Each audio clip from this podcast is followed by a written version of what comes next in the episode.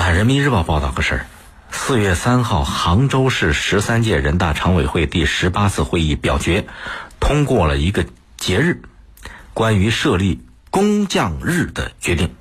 从今年开始，每年九月二十六号设立为工匠日了。这是全国第一个工匠日啊！那杭州为什么把工匠日设在九月二十六号？原因在哪儿呢？原因在于一九三七年九月二十六号。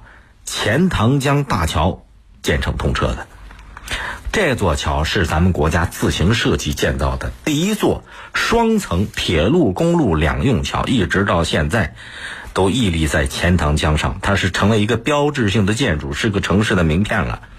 网民说这桥叫桥坚强，三七年到现在啊，它不单是跨时代的杰作，这座桥也是工匠精神的结晶。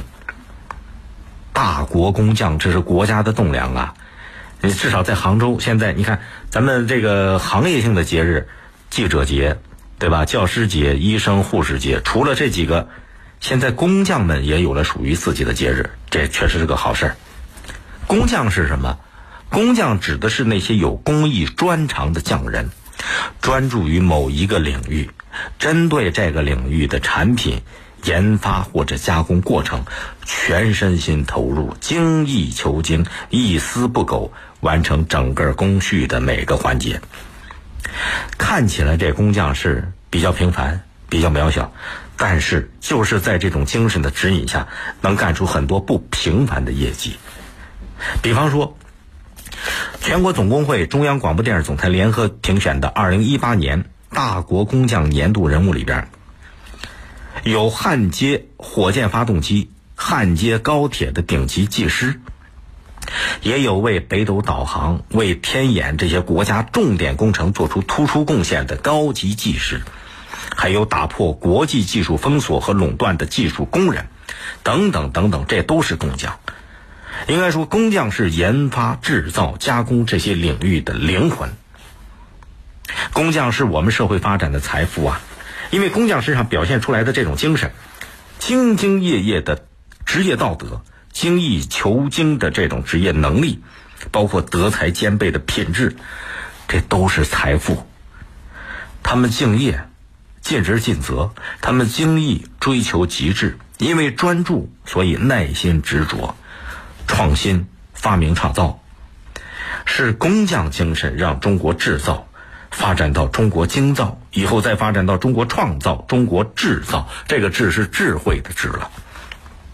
所以，工匠里边很多出类拔萃的杰出代表，也从具有匠心升华到了具有匠魂。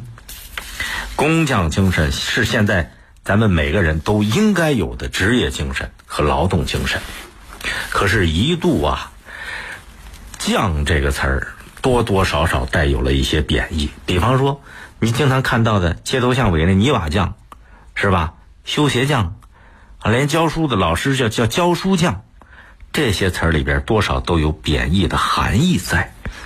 现在不，现在工匠刚才说，是社会发展的巨大财富。大家要扭转这样一个观念。杭州，你看。在全国率先设立了工匠日，让工匠有一个专属节日，这能够提升这个群体的职业认同感，增强他们的这种职业自豪。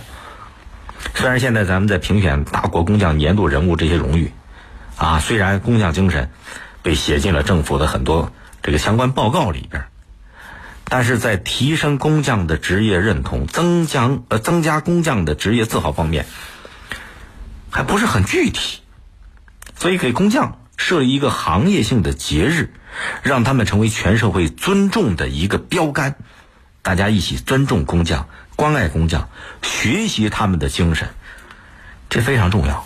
所以这个节日，其实它代表着什么？它代表着全社会对工匠及其工匠精神的致敬。设立工匠日啊，有利于。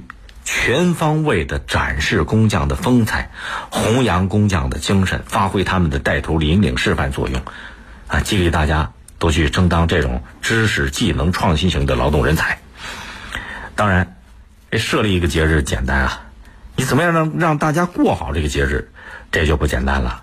比方说工匠日前后，就很有必要面向社会评选表彰一些先进的杰出工匠，这很重要。再比方说工匠日，能不能给绝大多数工匠放一天假，让他们在这个节日也体会这种放松的感觉？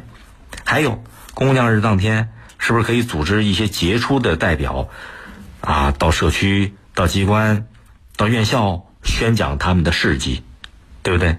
就是这个节日。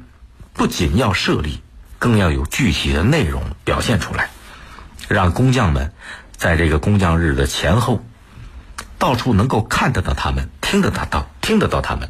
广播里边有他们的声音，电视里边有他们的影子，报刊里边有他们的文章，网络上有他们的语言，让大家能够感知到，这样才能够在全社会真正树立起尊重工匠、学习他们的这样一个很有意义的。